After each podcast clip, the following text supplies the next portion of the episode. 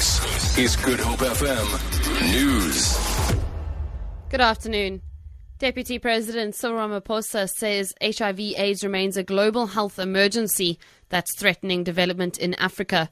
Ramaphosa, who is also the chairperson of the SA National AIDS Council, was addressing delegates attending the tripartite business in Umhlanga, north of Durban. The summit comes ahead of the 21st International AIDS Conference, which starts in Durban tomorrow. Ramaphosa says the AIDS response requires strong collaborations from all sectors. But we cannot relent and we cannot be complacent.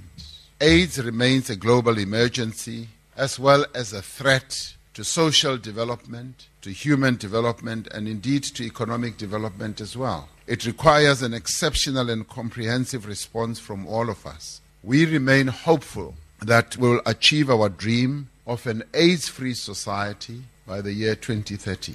South African Airways has confirmed it has put on hold a deal to restructure 15 billion rand of debt after questions were raised about awarding of a contract. Local media reported earlier this month that the board of SAA went against the advice of its own treasury by paying boutique financer BNP Capital a 256 million rand success fee. The airline did not put the contract out to tender.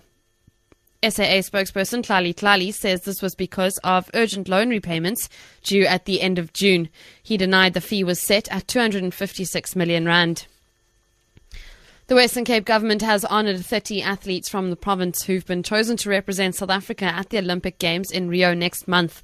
They will take part in sports such as aquatics, athletics, cycling, football, rugby, and sailing. Spokesperson for the Provincial Cultural Affairs and Sports Department, Stacey McLean. Minister Marais expresses gratitude to SASCOC and the Western Cape Provincial Sports Federation for the significant support to our athletes.